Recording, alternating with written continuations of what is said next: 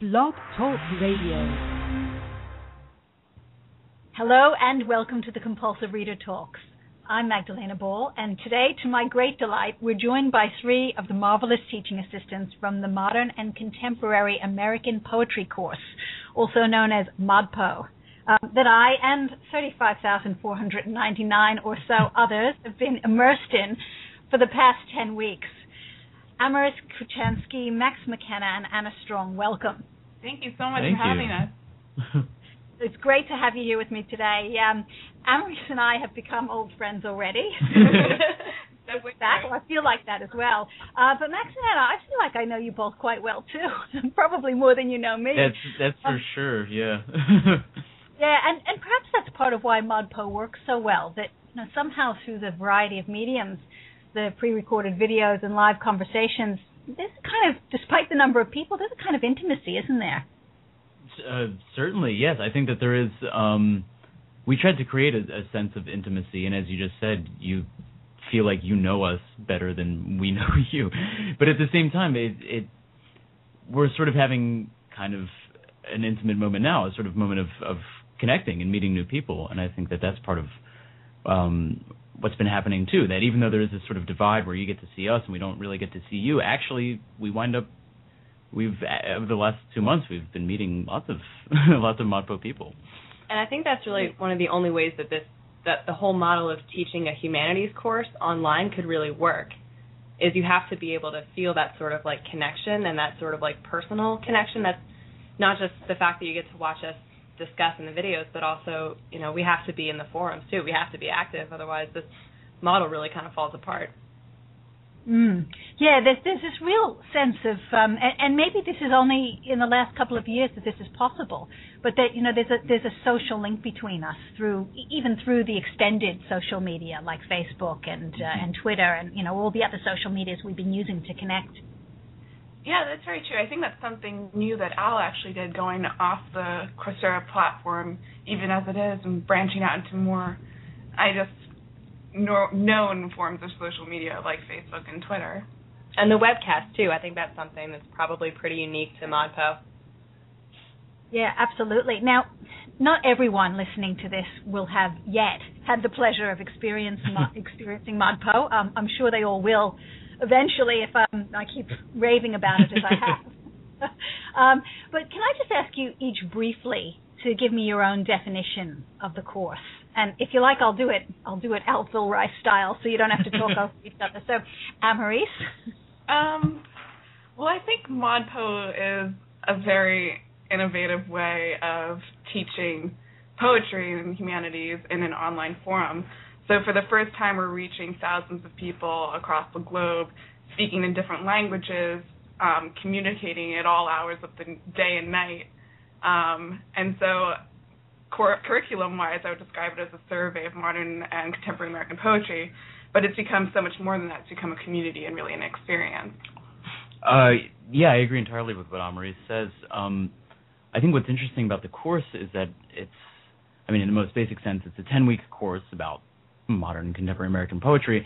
Um, the way the syllabus is set up, the trajectory we've been tracing, we've been following a, a sort of evolution of, of an avant garde uh, movement um, in American poetry.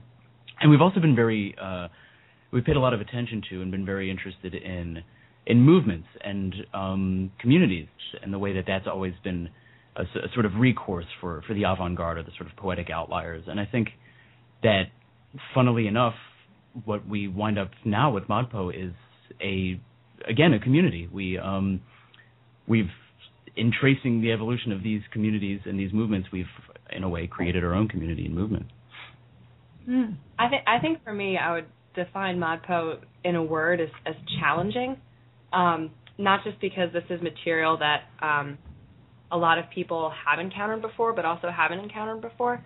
I think what the course kind of forces you to do is really think about like what poetry is and what poetry means, and in terms of like how it functions in an educational sense, it really asks you to consider like your traditional notions of education and how those work with modpo. Because really like you can't teach this material in a super traditional sense. Like al shows this. Like you can't get up and lecture about this, you have to, you know, trust the wisdom of the crowd. I think he says a lot. So, challenge Mm. my would be my word. Yes, the wisdom of crowds is something that um, keeps coming up. Um, partly because I just read that book, but also because um, I mean, for me, but you know, just watching how things evolve, and even how we're bringing in the poets to talk with us as well. Yeah, precisely. Yeah, that Mm. has been a lot of fun for me as well, just to sit in on conversations that these poets are informally having in an online medium. It's kind of um, one of the surreal aspects of the course is that suddenly, you know, you're reading a poet and he leaps off the page and sort of into this virtual life form Yeah. um, in a forum setting. So especially a lot of the repartee has been really amusing to read. And we weren't expecting that at all. That was like a total surprise. That was a that- surprise for everybody. Yeah, that was. It, e- even just seeing their names with the word student next to the, you know, Christian Bök student. That's great, actually. They're like just to to have those categories shaken up. You know, to have the Mhm. poets entering tagged as students. right. And even things like Kenneth Goldsmith or Kenny G. I, I can't call him anything other than Kenny now. Um, saying, you know, oh, maybe I should be taking this course because I know so little about poetry. well, exactly. Well, I think that's typical That Kenny irony. So, how did you get involved? Was there an application process? Uh, no. Um, Al, when we were putting this together a couple months ago, Al just had some people in mind. He tapped some people, and it was I don't know, sort of a ragtag group. Uh, no application process. None of us actually in the videos are graduate students, um, or, or current graduate students. So it's it's yeah. I don't know what the rhyme or reason really was. Um, number of things. I know for me personally, I, I'd heard about it, um, and then I just I thought it was interesting and asked Al if I could just volunteer to sit in back corner. and then Al being Al, the way that he likes hearing everybody's contributions, he invited me over to the table, and that's how I sort of got swept into the whole thing. But I feel very lucky that that happened because it was totally by chance that I heard about it, and by chance that he took me on. Well, for me, it was uh, I'd been I was meeting with him because Al is actually my academic advisor. I'm a current senior, and uh, we'd been talking about because he uh, asked if I would be interested in, in TAing for the quote unquote live version of the course, which is taught you know to Penn undergrads. And then he told me about this project, and I think I like couldn't speak for a good like couple of minutes after he told me like what we were gonna do and what we were gonna try to do. I was just like floored that this was like even a possibility, and I was so excited about it, like just from the very beginning. And, and you've kind of become celebrities. I mean, uh, you know, in, in some respect, and I know that's maybe not the point of it, but um, with so many people attending the course, you're really sitting in the middle of, um, you know, uh, like a galaxy. True, I guess it, it's interesting to get. Anna's had several experiences getting recognized on the street, which I'm sure she'll tell you about. It's Um, terrifying. It's terrifying. But I like And yeah. some, some poetry as well, I noticed, written for you. That Oh, was yeah. so embarrassing. So embarrassing. No, it's it's it's awesome. I mean, the most recent one. I'm currently uh, working part time at the Philadelphia Inquirer, which is a Philadelphia newspaper, and uh, I was in the elevator. This is just like a couple weeks ago, and I was in the elevator, and there's a guy who just kind of kept like looking at me, sort of sideways, and we get off on the same floor. And he looks at me and he goes, "ModPo TA," and like gives me this like nod, like yeah. And I was just like, uh, hi. but yeah, these are always kind of crazy moments. And I know Molly has been recognized like Yeah. just randomly in the street, like 15 blocks away from Penn. You know, someone will just stop her and be like, "Hey, you're ModPo TA," and she's like, "What?" But at the same time, though we get recognized, I like that that doesn't lend any sort of authority. So even in the forums when we're talking with people, they feel totally at ease, showing resistance sometimes with very Oh, fiery phrasing, um, and that's been fun Oh, too. yeah. and I I think that that that celebrity or or or recognition element, I think it's kind of maybe more of like a byproduct of the format more than anything else because we've created in a sense this sort of this this little television show that you can that people are tuning into every day, you know, for for, for 10 weeks and and there is like a certain drama that that's going on. I mean not not really like an interpersonal drama, but there's a certain drama of, of ideas and and people you know people are watching us evolve as readers in this Yeah. class watching us uh, evolve as a group too in the way that we interact, and so we do kind of become characters in a way um, in those videos. Yes, it, there's there's a fascinating um, self-referential thing that we could probably talk about. But uh, is this the first? This is definitely the first um, MOOC type ModPo, isn't it? Uh, I don't think I, I don't think I can say for sure, but it's probably among the first Mm. as far as like humanities go. That like this particular format. Um, Al has taught versions of the class before, um, but this is But is this first, the first time it's been done online well, to so many people at once? the first. This is probably the most successful, however we want to measure that, uh, Or at least version of it, um, and the most comprehensive. And it, it has to do a lot with the fact that Coursera, as a format, is is, is pretty good um, compared to earlier online learning formats. They, they they've they've been thinking about it a lot, and we're sort of tweaking that whole system in the way that that works. Mm. And, and have did it meet your expectations? Was this kind of we, we're almost done, um, sadly, but um, is it kind of what you expected it to be like? Not even a little bit. I was expecting maybe five, six thousand people in it. I was expecting, you know, I don't know what I was expecting out of the essays, but it's just every single week I'm surprised again and again by how I guess engaged people are and how interested they are and how Mhm. like critically they're thinking about this because you know I told my mom that I was doing this. My mom's like an insanely busy person and I was like you should do it like it'd be cool like you haven't done you know she's an English major like you haven't done poetry in a while and she's like I'm never going to have time to do anything like this and she hasn't. Sorry mom. But I'm just like these people, like you know, they have their like daily lives, and yet they keep coming back to Modpo and the ways that it's kind of like worked its way into their life. It's just it's surprising every every time I think about like what what this has been, this whole experience. Mm. It, it's sort of a poetry. There's a paradox inherent in poetry, isn't there? And that, you know, we've got 35,000, 36,000, whatever the actual number is, people who are, you know, deeply in love with the poetry that we're studying in one form or another. You know, I know there are variations. Some things are hated, some things are loved, but you know, deeply engrossed. And yet, poetry doesn't sell. That's true. That's a good point. Um, yeah, that's that's a good point. Though uh, poetry doesn't, some poetry sells. Um, but I mean, even thirty thousand people as a market is not like a big market. So even, I imagine that lots of, uh, that there's lots of poets who sell more than thirty thousand copies of their their books. I mean, obviously there's many who don't, but um, uh, yeah, uh, it's it's funny actually how that that works out. Um, I mean, if it were, I, I think it'd be a little different if 10 million people were taking the class. Um, okay. but but 30 30,000 is a, still a pretty small market. I think. And I think that's what's so great about the MOOC is that for the first time in a while, people are able to test the waters of poetry and maybe attempt something that they had all these different stereotypes previously. And poetry, in its essence, as a genre, I think, and as as a market, is so anti-capitalistic in nature that it's great to see that now 30,000 people even um, are providing a market for it in some sense. And beyond that, I mean, beyond any sort of like financial sustainability of this. Of course, they're finding enrichment in their lives, which is the most powerful thing that I think has come out of it. That um, people have been able to like bond and share intellectual and aesthetic ideas because of the MOOC medium.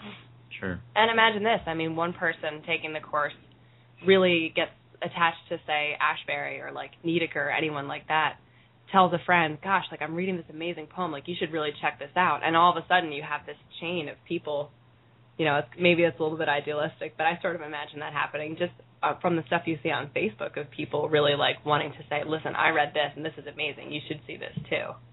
So, Mm. Definitely a flow-on effect, and of course, social media being what it is, you know, people are blogging about it, they're talking about it in all sorts of public forums that go well beyond that 35,000 in the class. Yeah, I definitely agree. It's probably creating a community outside of what we're even aware of, all the different meetups that are happening. I mean, Yeah. I'm sure everyone who's been enthusiastic has been telling at least one family member or friend about their experience. So if ModPo were to happen again, I would expect a much higher enrollment rate, which is Yeah. both daunting and thrilling to think about. Jeez, yeah, especially yeah after after that kind of exposure, that initial exposure. Um, yeah, I imagine it would be pretty big the next time we run it. Mm, for sure. Um, okay, one of the things which is coming out, particularly in this last week, is this notion of play. Um, playing with language like what we've done with the chance poets and, of course, Flarf, um, but also, in effect, playing with one another. I almost feel like we're on the boards, we're like kids in a schoolyard. There's a lot of a lot of interactive play inherent in this process, isn't there? I mean, I definitely I that's what I love so much about it is that you get into the forums and it's not this high intellectual academic battling ground necessarily at all times.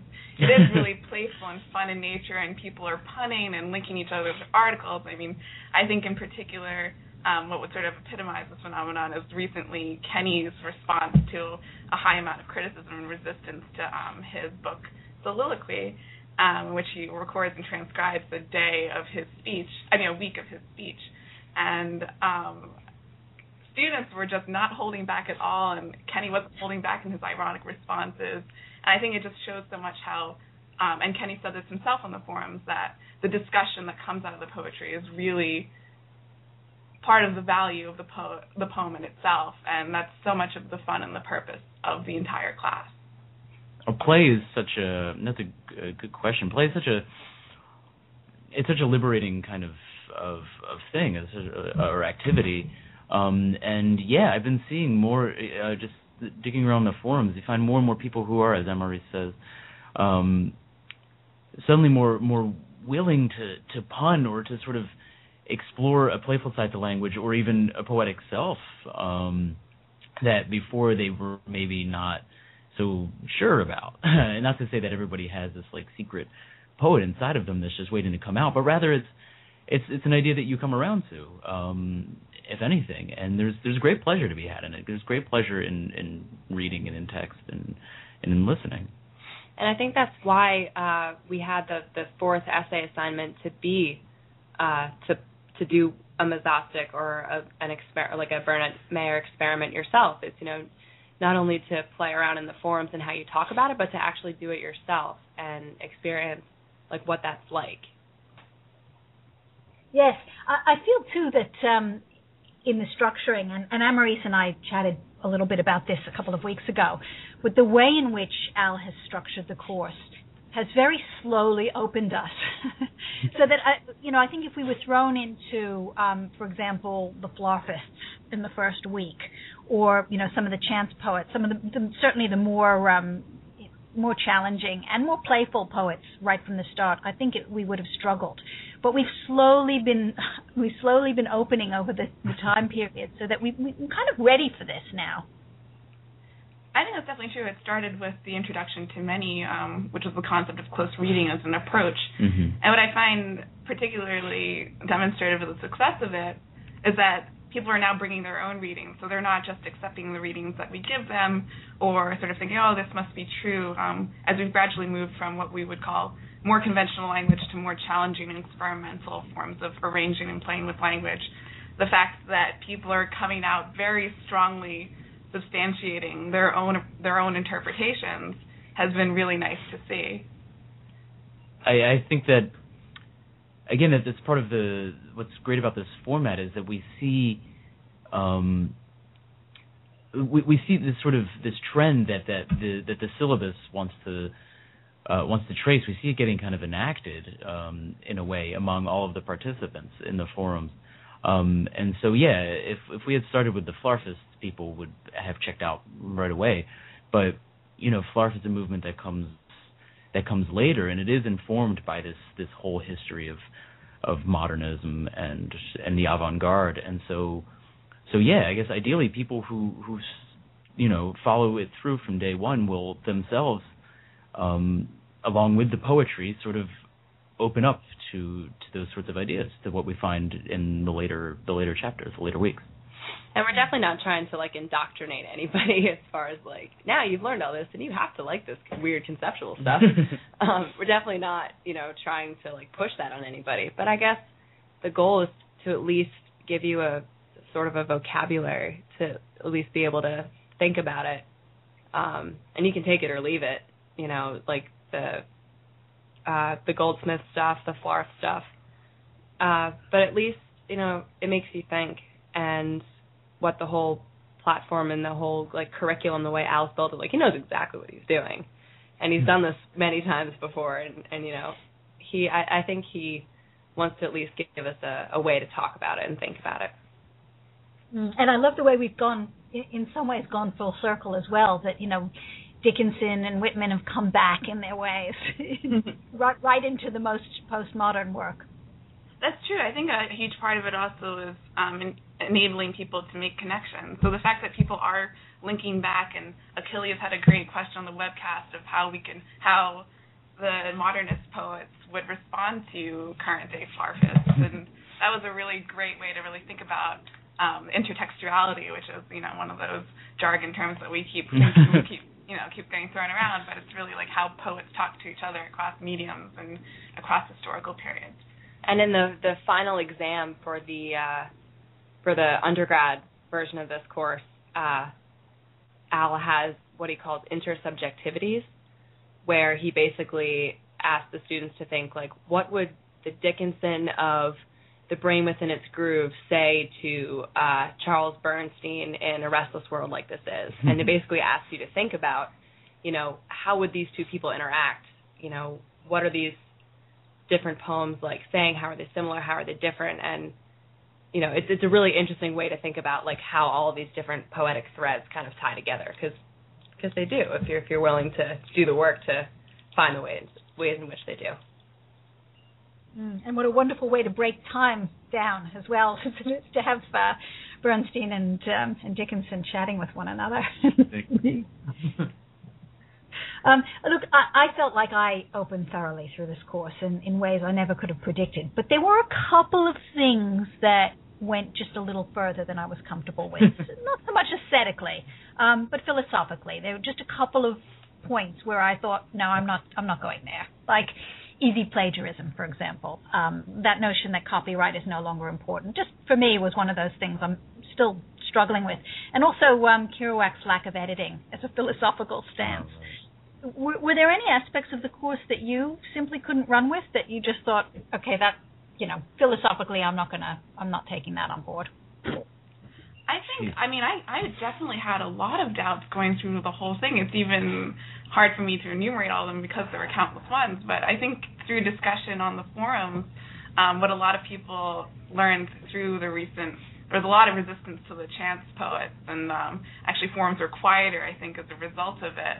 Um, but the fact that people were still talking about it and they were still productive of um, different interpretations, and I was able to join in and pose my own questions and think of my own conclusions, sort of brought me around in a sense. Um, because if that conversation was possible, there must have been something there that bothered me enough to to dwell on it. And um, so, in that sense, even if I wasn't fully convinced of all of the concepts running throughout the course, I did recognize them and their significance to some extent. I my hang up um, was probably with the the aleatory poets in that I think we we wound up getting into a weird place in terms of interpretation and and in terms of uh, philosophizing or theorizing about how poetry gets produced. Um, and having difficulty sort of uh, seeing these lines between between chance operations and and intent uh, between um, sort of you know using a system to write a mesostic and then and then omitting certain words like like Cage does, and I think not that I have I mean I I understand it. I I I get what it's about. Um, I just think it's a very difficult sort of thing to talk about uh, coherently. I think I think it's really tough. Um, and I also agree with you, Maggie. I think uh, I don't completely buy Kerouac, but um, I think what he's I think what he's doing and, and, what he's saying, I mean, as as a sort of uh, artistic statement or even political statement, is is interesting and important, even if I don't believe that it's possible. Mm. and th- what you've just said, and maybe you know maybe there's a link between those two things. That you know it's okay for Jack Kerouac to not edit because he brings in a certain capability that other people might not have. Um, and, and it's the same with the chance poets that you know there's so much that you bring in with your innate talent and capability and experience that it's hard to discount that and say it's down to purely chance. it's well, I think that someone like well, actually John Cage wouldn't though. Part of John Cage wants to say that it's all up to chance, and then there's the other part of John Cage that says, and then once in a while, you know, I I, I change it a little bit, and so it's it's it's really hard to say. It's a really difficult question, I think, it, mm. and it's one that's that I don't think we can do justice to in in the course. Um, I mean, I, I would love it if we could, and I, I think that maybe we can in the forums, but it's not. It's not something that it's not a question that can get solved in. in it's not. It's not an easy one, and it also comes back to the notion of uncreative writing as well. Sure. Uh, you know, the question of whether originality is really a burden that needs lifting. Um, you know, does do the desire to make it new really hold us back, or you know, are we bringing in more creativity even when we're pretending to be uncreative than we like to say? um, Someone want to, Anna? uh, I guess. Uh, I mean, the whole thing with uncreative writing is that it's not so much about making it new in terms of like the language, but making it new in terms of the context. Is that you know the language is already all out there. You just need to re you know you just need to recontextualize it so that people can experience it in a new way. And I guess that's why I'm sort of okay with the kind of appropriation aspect that I guess some people see as plagiarism for me it's it's more just making me experience something that I've already seen in a totally different way and that's enough for me to be okay with it um and like you know I've mentioned my mom earlier you know she's a copyright lawyer so we've you know discussed this at, at length you know so she's like all about you know intellectual property and stuff but for me you know if it if it makes me think and it makes me feel in a totally different way like the way you experience Stein and then the way you experience Stein 100 it's totally different, and that that's enough for me. And I think it's also the difference between whether you're deciding to be resistant to a concept or an intention versus the results of that. Right. And so it can be productive in itself, um, just to be in confrontation with that, without necessarily being convinced or for that to be the end goal. Um, and I, I think yeah, this came up a lot, and particularly in discussion of Kenny's Kenny's work um, because he is so provocative in what he tries to do. Um, and, that that is one of the things that I was resistant to, I'll admit. But um, seeing his responses and having this idea of encountering poetry in all in all language that's around you, not just what's on the page or what's been recorded as an MP3 and then affixed to a wall in a museum and labeled poetry. Um, is just a new way of coming to language, which is what I think these poets are ultimately, in their extreme forms, trying to do. And we got a preview of that, right, with Duchamp. You know, he's totally just recontextualizing the urinal, and that's, I mean, it's so forward thinking in terms of like what we what we're seeing now with the conceptual stuff. So, intersubjectivity wise, there you go. There's another one. Yeah, absolutely. So, what's next for ModPo? Are there more courses in hand? Uh, is there a ModPo 2 in the pipeline? Uh, yes, um, there is. It's the details aren't uh, finalized yet, um, but it seems like at the moment we will rerun the course, um, perhaps next fall. Uh, make uh, with with a new group of, of community TAs that will be sourcing from the from the forums. And ModPo in its current incarnation will remain online and available for a year, uh, which is great news for a lot of people. So those forums yeah. will still be accessible. The, and the readings, the readings, the videos. the videos, everything will still be there for people to come back to if they they feel so inclined. And I know we're trying to make lots of improvements to the platform, so all the technical glitches that we experienced yes. the first time going around, even though there were a lot of things that worked um, pretty well and higher than we expected, and better than we expected. Um, hopefully, we'll we'll be sort of glitch free yeah. um, next year. I had no glitches. I would like to just say for the record.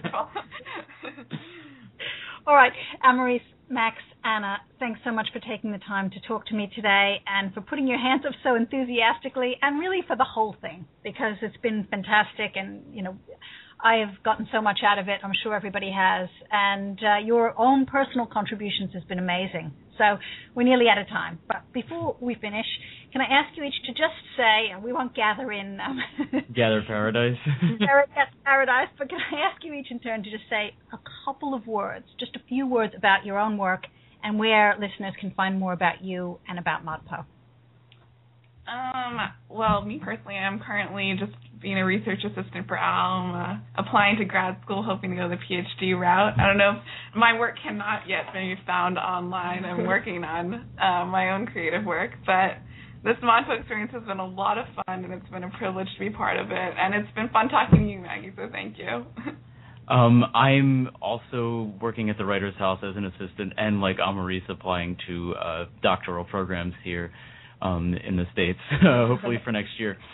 Um, as for my work, I think all of our work, actually, most of the most of the Writers House people, you can find our stuff all over in one way or the other um, on the Writers House website. Uh, and yeah, there's there's our faces are here and there. There's things that we're in and doing.